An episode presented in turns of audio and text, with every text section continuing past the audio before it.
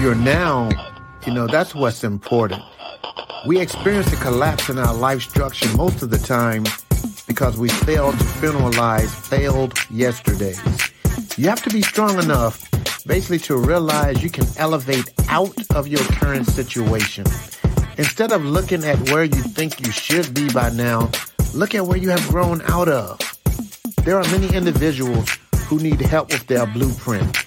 And I want to be that vessel, nothing special, just that mouthpiece to inspire you to construct the best version of your life that you can be.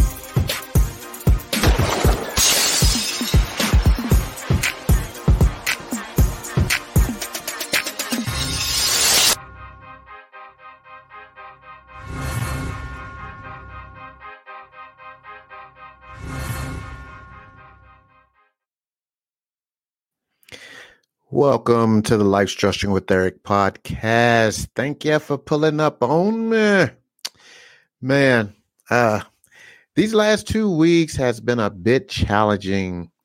You know, I was in a place where me, E Dub, the encourager, needed encouraging for real though.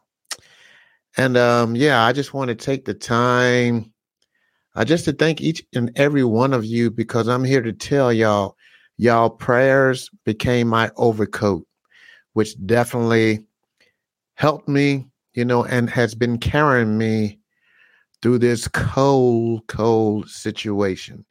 Yeesh. But I thank you guys. Thank you so much.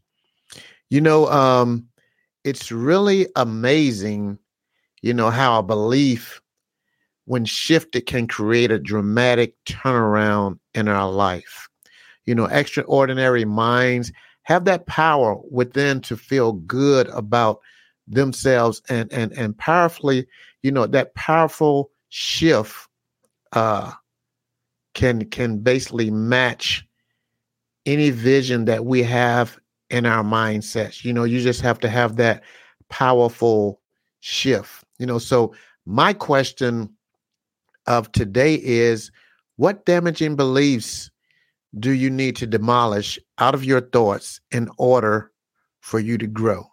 Huh? You know, um, I can't escape this relationship. I can't stop drinking.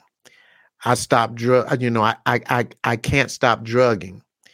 I can't stop running up these credit cards. I can't stop looking at porn. Yeesh. Hey, been there. My mindset, you know, it was telling me one thing, but the crowd, the peer pressure was pulling me the other way. You know, I would wake up and tell myself I was not going out the house that day. Then the phone would ring and boom, off to the streets I went. You know, I was trying to change, but I was too weak to try and disconnect from toxic people. Unfortunately, you know, many they they say they have faith, but you're afraid of failing, so you won't even try because you're fearful of trying. Look, so you have to be careful about giving your mindset access to fear because it will definitely convince your mind to be its landlord.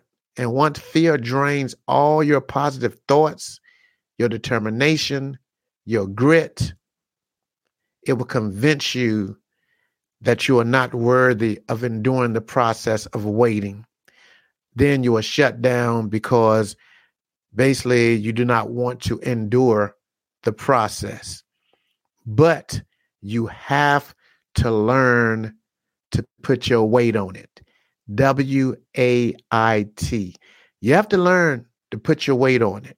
You know, see, because God answers in three ways. He says yes and gives you what you want. He says no and he'll give you something better. Or he'll say wait and he'll give you the best that he has to give. You know, let me ask you have you ever been in a situation where you were kind of unsure how to move in, a, in you know in a certain situation you prayed on it and basically you decided to follow your heart. Sometimes when you follow your heart, some of the people that you are connected to, they won't even comprehend just how you just shifted to another level. And they don't comprehend it because they fail to make the shift with you. You know, I've come to realize that following your heart can lead to a to healthy freedom. Some say the heart is the most selfish organ in the body because it keeps all the good blood to itself.